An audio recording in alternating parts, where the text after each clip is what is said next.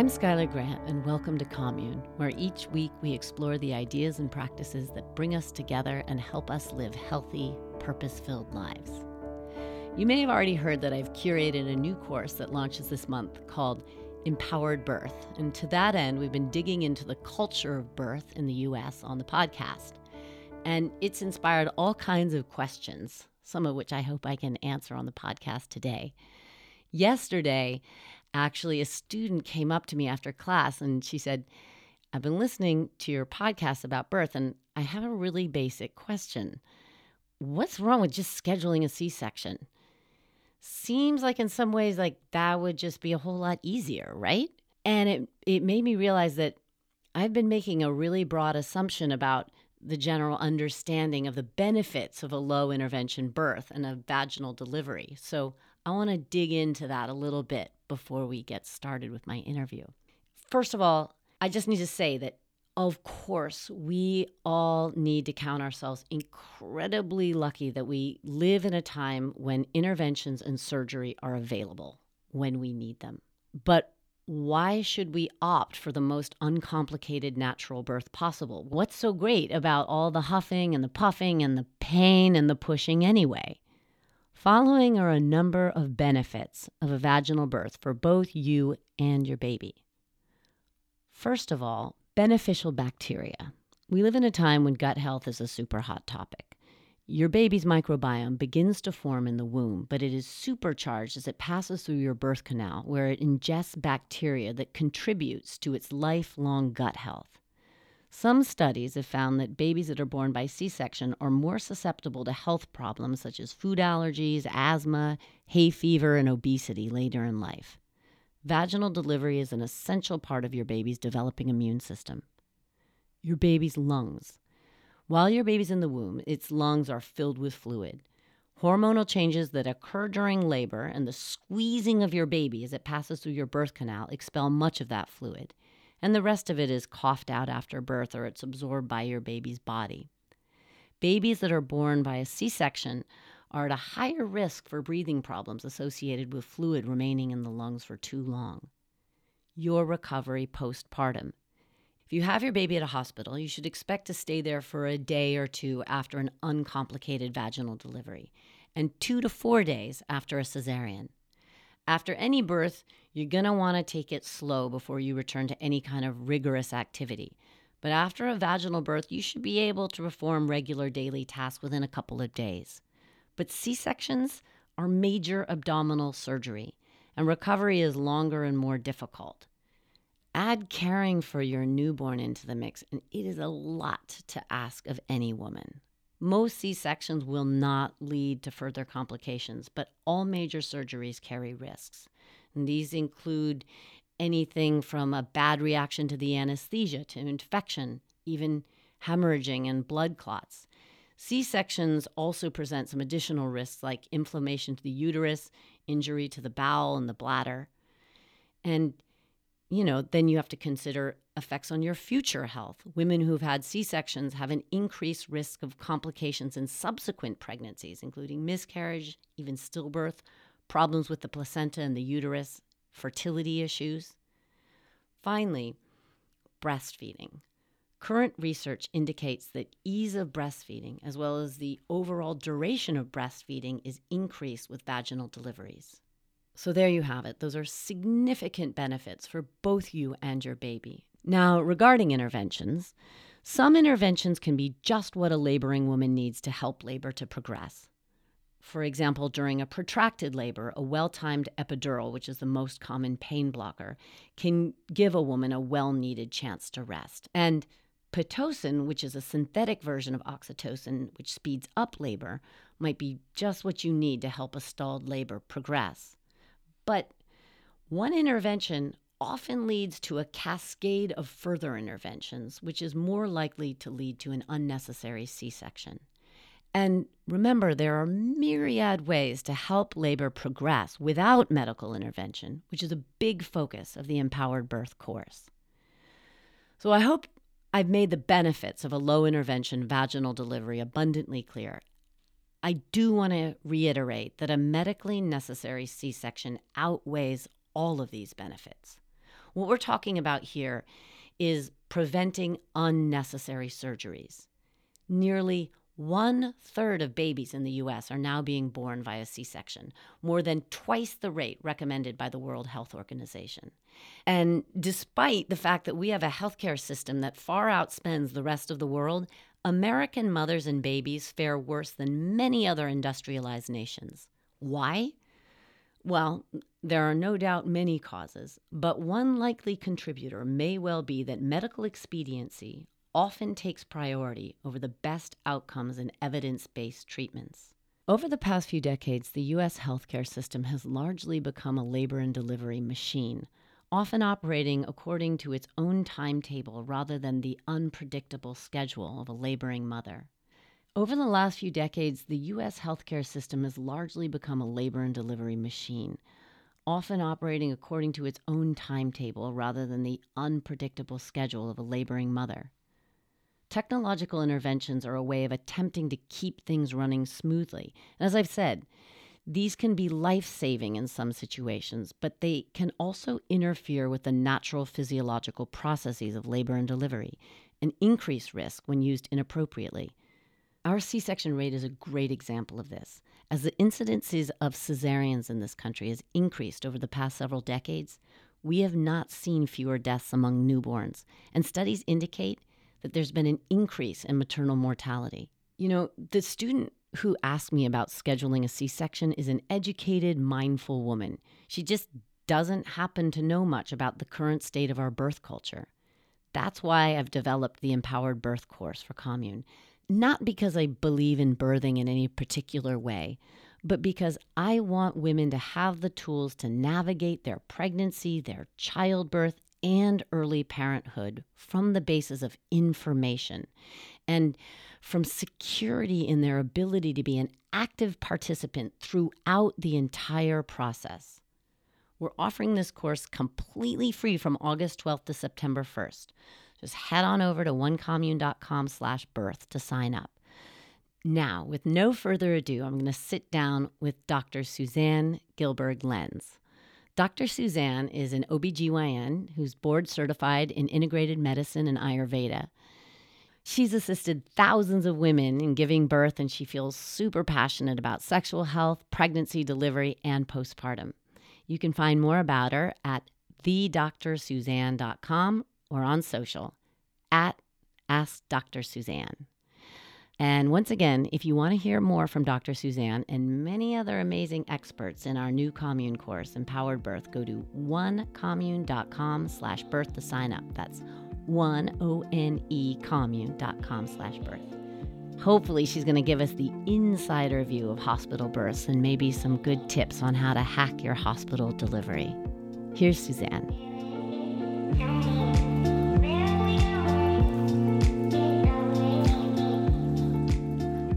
Suzanne, it's so great to have you across the table from me.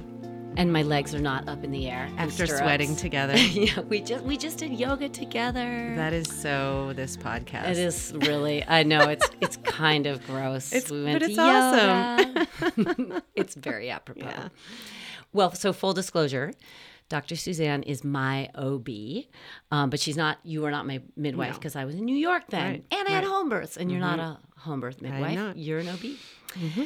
Um, but I have so much respect for you, and I know so many women in LA who sing your praises high and low, and it is such a huge honor to have you a part of our panel of oh. experts oh. for this course because you lend such a depth of wisdom and compassion and um, balance to all the other people we have on the platform. So thank you. Thank you. The honor is mine.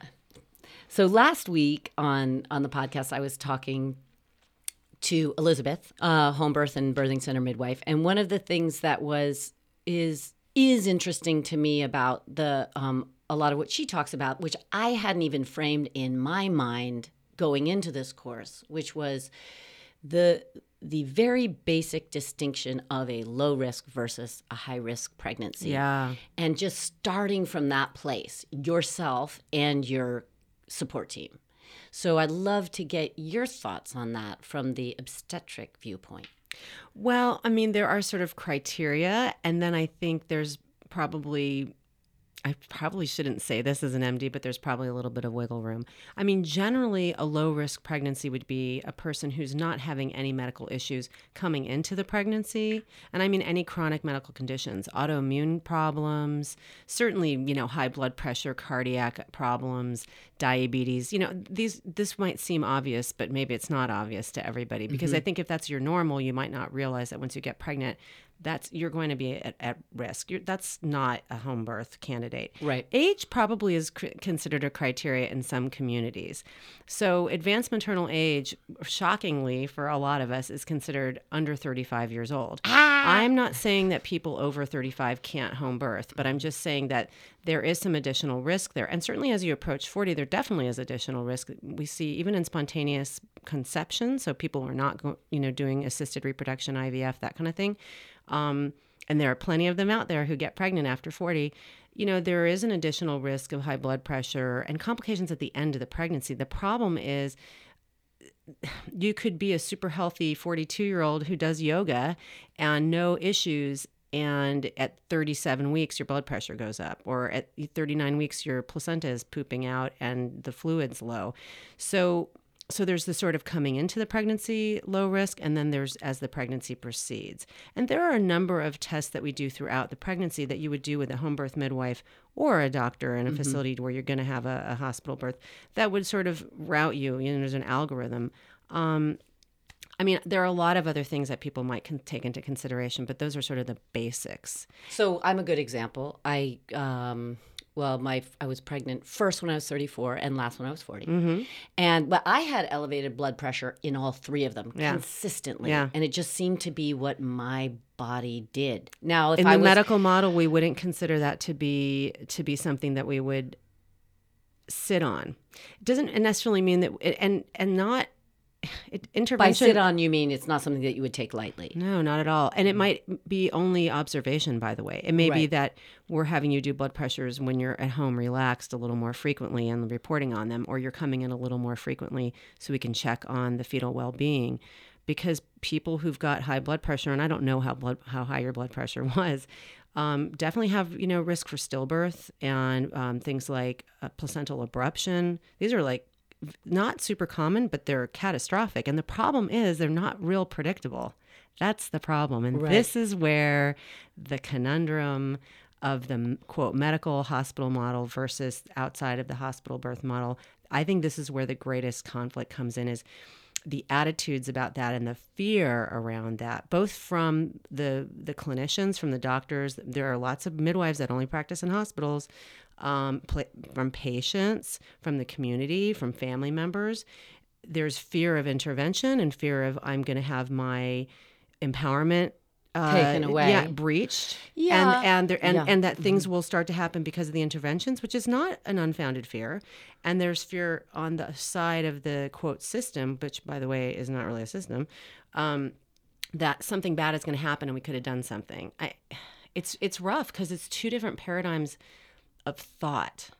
I suppose, though I would say from my own experience and every every midwife is going to be different every pregnant mother is going to be different yeah. every doctor so my midwives and i had three different ones yeah. um, they all approached it with concern as yeah. something like oh we need to watch this right. and you should be doing this and that and they we did take my blood pressure much more regularly right. i was taking it myself exactly like you said so it was was a very similar approach. Yeah. It just happened to be at home visits as opposed to a hospital visit. Well, my and guess I is that it didn't it, progress to a point where you needed blood work to make sure you didn't have preeclampsia. Exactly, and that you was know because concern. had it. I mean, I think any responsible home birth midwife isn't going to be like, yeah, let me just do this at yeah, home. we'll go to wing see it. what happens. Right. I mean, that's crazy and dangerous. A hundred percent. There are people that are crazy and dangerous out there. There are people crazy and dangerous in the hospital too. A hundred percent. Yeah, there are. There's people there that are radical people on all sides right. of the totally yeah totally. and i think for me what my hope is that every woman who who is on the journey of empowering themselves now whether it's through this course or through their own autodidactic reading right. you know through the process right. that they are able to get a sense of what the smart and middle path is and whether your well, and instinct, what works for them too. exactly and where your instinct yeah. is fulfilled yeah. but also elaborated yeah. upon by your care team and whether it to a certain extent where the where is so much less important than the how and everybody in this conversation is interested in good outcomes Correct. Even even the even the doctor who wants to schedule c-sections because it fits into their idea Oh yeah. s- yeah. Well, I'm not going to. I'm not going to get into what other people's motivations are. I can really only speak for myself. I will tell you that the other thing that I think is is an important um, an important difference, an important point to make is that in in allopathic medicine and conventional Western based medicine, we are data driven. Data driven. So we have guidelines that are based on published studies, large, large studies. Not 150 people did this and we watched. Uh uh There's all sorts of, I mean, there's science proceeds in a very specific way. So, you know, we we make our decisions and we get our recommendations from our governing bodies based on these long term and most often the, the best kind of data you can get is something that's a placebo controlled prospective double blind study. Okay so what that is is we're taking two groups of women in this case pregnant women. It's harder to do this in, in pregnancy but there was actually I'm gonna- i'll bring up a really interesting controversial study that was published last year. You probably know what i'm talking Bring about it. the um, anyways so we take two groups of women who are pregnant let's say and we randomly assign them to different groups make sure that these groups are relatively similar so that there's a comparison and then going forward watch and see what happens when we do xyz what is the outcome. Okay so that is the gold standard. You can't blind it be- when you're pregnant because you know that you're getting induced or not let's say. Okay but the gold standard is double blind meaning the, mm. the person the scientist or the doctor and the participant have no idea what arm of the study they're in. That's not ever going to happen. So let me give you an example. And this was, you know, real interesting. So very large study, multi-center all over the United States, a very diverse population, fairly reflective of the U.S. population demographics, racially, age, blah blah blah. They looked at women who had never had a baby before, and they randomly assigned them, obviously with their consent, to be induced at 39 weeks, a week before due date, or not. And what did they find? Because what's a lot of the fear around induction of labor is higher C-section mm-hmm. rates. Guess what? In this study, and it was like almost 10,000 women. It was a big study. It, their C-section rates were lower. They were in the hospital longer. They were in the hot right because if you come in at 39 weeks and your cervix is long and closed, and you're not ready. Like you're going to mm-hmm. be there for three days. So they ha- they were in the hospital longer, but they had lower rates of C-section. Oh my god! Interesting. So now does that mean everybody at 39 weeks should be induced? No, and that was not what the study authors or what the community said. But it was like, hmm, interesting. So we have to check some of our biases out there, and this is a very important piece of information. This rocked my world. Right, because I grew up in the era of induction, increase, you know, starts Right, the cascade of intervention. Right. Is this going to apply to everybody? Of course not. Of course not. And do you But, think that was uh, because this is data? so, wh- you, what is, or not necessarily your, but what is the expert um, reading of that data? Is it because babies were smaller? Well, okay, so then the C-section thing is also really interesting. And I think it really depends on again what what the, the person, the pregnant person is bringing to the table because I think a lot of it is about not a lot of it, all of it is about having as much information as possible, both sides, right? Me and them, and coming to the table with, with trust and love and compassion. Trust is the single most important thing. It's the only thing. A hundred If you do not trust yourself and your team, and you do not trust your doctor or your, I mean, that's the root of the problem. Those things. Yeah. So you come to the table and you work it out. You talk about what's going to be best. I have patients that are traum- traumatized, that have had sexual trauma, that have had sexual pain for years that they finally got through. They do not want to use. They don't want to have vaginal birth. And you know what? I get it. Fine. I get Yeah. it. That and that's so funny because for the longest time that was really my focus. Like, let me create a space that is safe, trusting, um, and you know, consent based. They're I'm super serious about making sure they understand the options. They understand the potential consequences of the actions and the decisions that they're making that I'm making that some of them can't be you know predicted. But i for most of my career was really that was what i was thinking about. Like this person wants this and i don't know if that's going to happen. I'm going to do what i can. They understand that i'm going to do what i can and that whatever happens happens. It's been a real challenge to me because i have look i just did yoga with you okay? Uh, you know i'm not saying everybody who's does yoga feels this way but i'm gonna i have ayurvedic background. I make herbs in my house. You know like right. I, like I, you know i like look a certain way but i kind of i flow and i'm my bent is definitely more on the holistic or integrative tip. So it's it's been really interesting to me and a challenge to me and my ego and getting out of my own way when I have some when I have people coming in saying, "Look, I'm 42. I never thought I'd have a baby. I'm doing it and this is how I want to do it." And okay, so here are the issues for you potentially and let's make a decision. Right. Yeah, that and you have to be their support team for that. For sure. Do yeah. I agree or not agree? It's not about that. Right. I mean, I'm in a, this is off topic, but really, I want you to understand, I want the listeners to understand, like how intense this is for us too. I'm not trying to hmm. make your birth about me, but understand this is what we do. We hold space, we take responsibility and accountability for people's body, okay, and their health. I'm in a private group on a social media platform with other female OBGYNs, and there is a thread that I was glued to this morning about hey, have you guys had an experience where you've informed the the patient you know there's there's a major emergency going on and they deny consent for an emergency C-section and they understand that the baby or them may die and they that's what they want.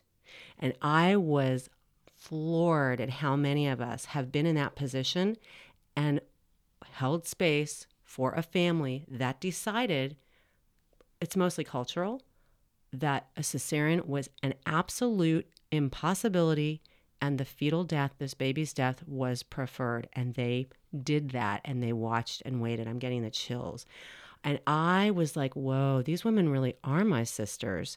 You know, these women were like, th- these doctors were saying, this killed me to do it. They understood, understood, understood, understood, understood. It is documented because we're all about documentation.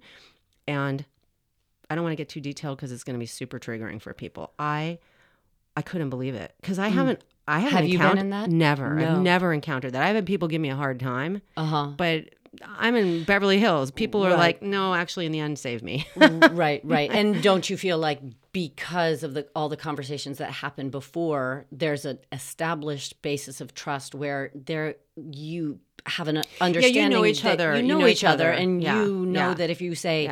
"Sister, we're going into yeah. the get a quick operation right now and they'll be like yeah, yeah, okay yes please. Yeah.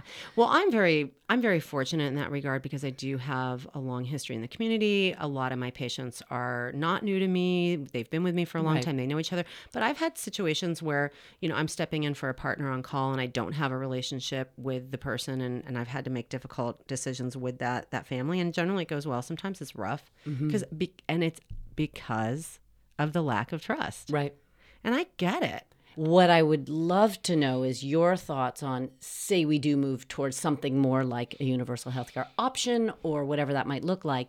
Does that then also open up the, the playing field for funding for more freestanding birth centers, b- b- coverage of low risk home births. I hope so, but I don't know. Cheaper. yeah, and in other countries they do that very effectively. Right. I think one of the problems that we have here is that we have such a mess with maternal mortality, and if you look at especially in communities of color, like we have a lot of other issues that we like. Sweden is, you know, it's not hundred percent white. It's but it's a lot more homogenous of a population. So Sweden, we get a lot of obstetric data from them because they're just like so organized, and they have you know nationalized healthcare, and they've always done it that way. They collect everything and they publish a lot.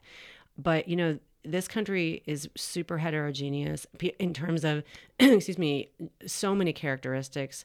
Um, and we have, you know, we know those of us, we know that we have baked in, you know, racial bias. Racist. This country's built on racism. Sorry, right, and it's literally built by in our slaves. healthcare system. okay, so you know, like there's and and even those of us who feel like we I don't do that. Like we've you know, there's there's bias that's internalized that we're not super aware of. I think the fact that we're having a conversation and we really are having a conversation about this in medicine, people need to know. Um, that is happening. We're looking at how we treat each other, how we treat our patients, and why is that affecting you know our outcomes well i mean that's funny to me too because from my like more holistic perspective of, Of course, course. the energy that we're directing at ourselves is going to be projected in how we deal with people but whatever fine we're figuring this out Right. so that that's going to make things a little more complicated So, how do we take our sense of the wider range of options and then apply that to the model of hospital care? And so, how do you, even if you Yeah. are going into a rotation of five doctors, you don't Yeah. know who you're going to get? What I'd like is from your perspective as a doctor who's in a hospital and sees a variety of different hospitals, how do you basically how do you hack your hospital birth? Yeah. So this is really important. I mean, you know, part of it is doing your homework well in advance, okay? Really investigating your community, like where what are the options for you to birth really preferably before you're pregnant. Like get the lay of the land down so mm-hmm. that you know because there might be options that you didn't know about. Maybe there's a hospital in the next town over that has a much, you know, friendlier labor and delivery. I don't know. You know, there are a lot of places in this country where you can't it's a small community hospital, there's not enough coverage. Um, you know, and so you can't do a high risk birth there, or you can't have a vaginal birth after cesarean. So just sort of know your community. That would be sort of the baseline stuff. So if you're going to meet somebody, a doctor that you've never seen before, and that's going to be the person delivering your baby, having someone that you have trust and respect for, that you know has you know has your back, um, is going to be very helpful. Very, very, very helpful. I think that's probably the single most helpful thing. And somebody who's not your primary partner. Yeah, I think that's too much pressure. They're going through their own experience. Totally. It's it's very stressful for them often. People You know- don't know how they're going to feel. You know, the other thing that I wanted to to bring up and it is related to all of this is that we know that when people are anxious and scared, it, there there are changes in your on your hormonal status and your neurotransmitters and your immune system. So that really has a big effect on the choices that people will make about their birth. Okay. So, like people who are like, hell no, I don't want anybody touching me. I want to do this in the woods alone. Or hell no, do not put any intervention, you know, Right. like whatever. Or I, oh, I don't want to have anything coming out of my vagina. Like you already have like anxiety and fear there. So I think if you address those things as early as possible, and sometimes you can't you know know it's going to happen until someone's in labor you're going to have a better that's also going to create a better outcome. People's pain threshold is completely altered. Their labor is altered you know your body if your body's in fight or flight the primal brain is like uh not a time to have a baby. Right. obviously we're being chased by a by a saber tooth. Yeah exactly. Like not going to drop a baby out. It's going to kill your labor. So again this isn't to like stress people out like you know don't get stressed but the more support you have the, again the more trust i can't say this enough the more trust you have in your team or in your support people just the more you can be the laboring person i tell my patients exactly kind of what you said if you care about xyz you're probably not in labor the thing is you're gonna the gift that you get is you're altered when you're really in labor you are so altered Yeah, you're super high. you're totally in a different Yeah. space. Yeah. And what is important to you is completely different than what you think it's going to be, which is awesome. Yeah.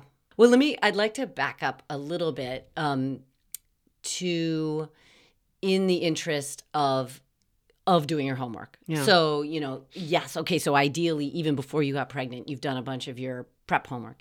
And then one of my one of one of the small sections of this course that I, I really love is on day 7, I think you um, and and uh, Elizabeth Bachner give your separate but big list of questions to ask your potential Right, midwife and your potential OBGYN. Right.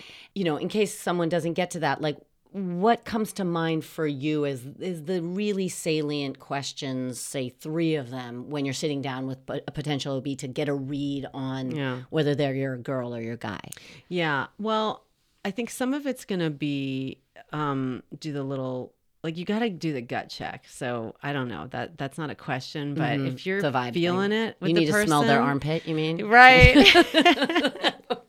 Okay, no, you know, you know, I mean, so that and that's really hard to determine, and that may sound really weird, but like you know who you think you can vibe with and who you can trust. So that's not a question, but I that's because I feel I get that with my patients all the time too. I'm like, uh, how's this going to be? Like I'm pretty good at reading what's what's going to go down with that person.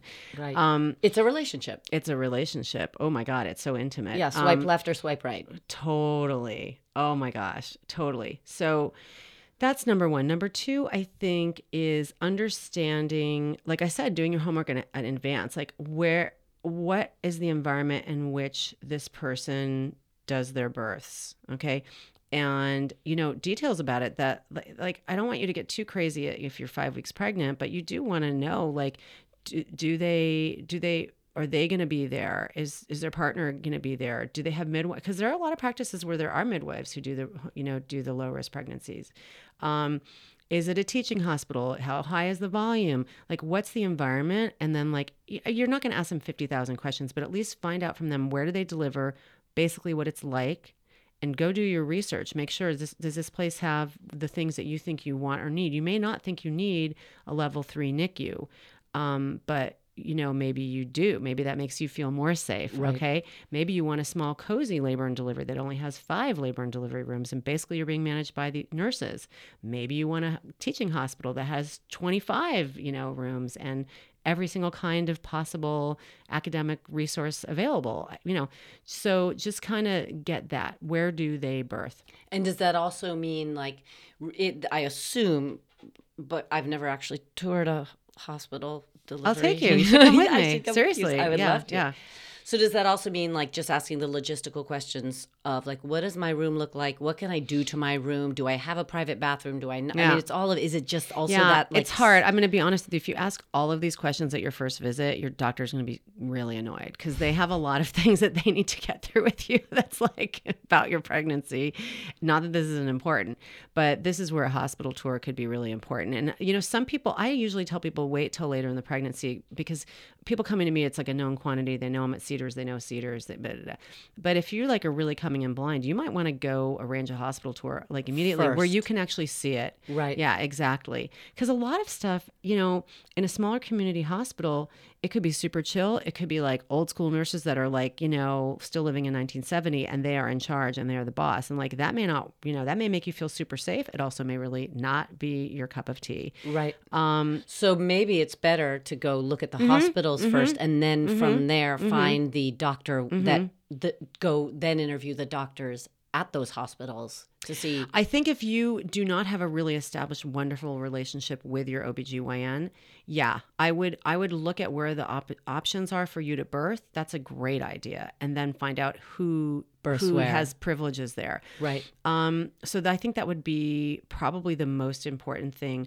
I know that the, like the the the question to ask for a really long time was like, "What's your C-section rate?" Which also going to annoy your doctor, um, because if you don't know that much, about, you don't know their practice, and you don't know how many high-risk patients they have, twins, uh, fifty-five-year-olds with donor egg IVF. I mean, that's not that's going to change your C-section rate. I usually think people should ask like, "How often do you induce patients?"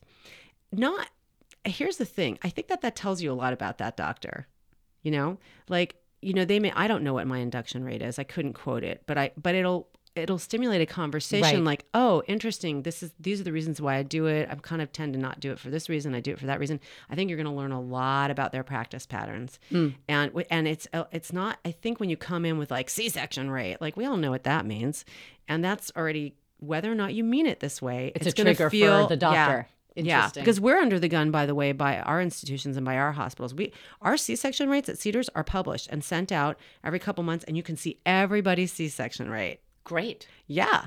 So you know, part of the problem with the C-section rate is understanding the culture that not just the culture of medicine, which unfortunately frequently yes it's data driven but it's also fear based so it's like not getting in trouble not doing the wrong thing and it's and and this is a saying this is a saying. Nobody ever gets sued for doing a c-section too early but you will get sued for a bad strip a bad fetal heart rate monitoring strip. Okay. So if you guys want to understand why the c-section rate is high I mean, that's a lot of it. It's driven by uh, by fear. It's driven by the fact that um, we want the best outcomes, and so do you. But then, you know, there's it's a very litigious society that we live in. I pay the second highest rates of malpractice insurance of any of the of, of the specialties. Neurosurgeons have the highest, uh, obstetricians have the next. Wow. So, not trying to make you feel bad, just understand. So, the fact that we're only at 30% is pretty good. In other cultures, there's a lot of body fear. Like Brazil has like a 85% or 90% rate of C section. It's nuts.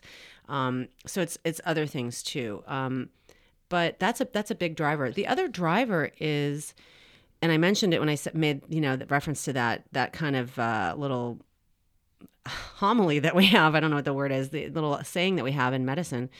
Um, you know, fetal heart rate monitoring is kind of a mess. It's not, it's actually questionable whether or not it is helpful. And it definitely drives C section rates because now we have to be responding to what looks, quote, bad. Right. When I can't, how many times have we all delivered a baby anyway with a strip that looked a certain way and the baby comes out and it's fine? Right. Or the baby, the strip looks great, and the baby comes out and it's not fine. Right. I mean, it's it, yeah. My baby was under my first daughter was under a tremendous amount of stress mm-hmm. when we were monitoring it, right. not with a you, you know I was it was a untethered one, but right. but there she was under tremendous stress and she did have complications, but she was fine. Right. And right. It, it it could was yeah. definitely a situation where under different circumstances with a different like a different mother, right, and a a different caregiver. Yeah. I may well have ended up in a C section, but everybody yeah. stayed calm. Yeah. It was like calm yeah. under. Yeah. yeah. It's just kind of like the, the whole fear of like the cord around the neck thing. Like somebody was telling, I mean, it's really interesting when people come to me who I haven't delivered and they're like giving me their birth history. It's just so interesting to hear the story that they have been telling or, themselves. Yeah, yeah, and I'm like, that's not even a thing. You know, I don't say it. I'm like, okay, because you're what doesn't she was traumatized by that, right? But like a nuchal cord, are you kidding have me? a wrap you, cord or yeah. not?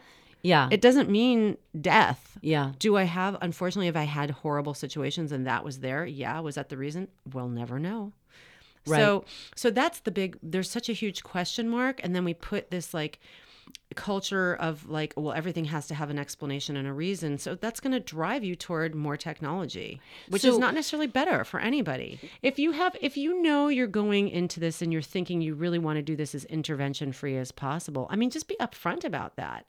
If you for instance um, if you've heard about seeding the vagina uh, seeding the the nasal cavity right? So in a c-section we're not supposed to do that some institutions do it routinely some institutions you can't do it you know, some people will, like, if my patients ask me and they're like, look, if I have a C section, or let's say they're planning a primary C section, you can swab the vagina. I will do it if they're GBS negative, if they don't have some specific bacteria or they don't have an infection. Swab the vagina sterilely, right?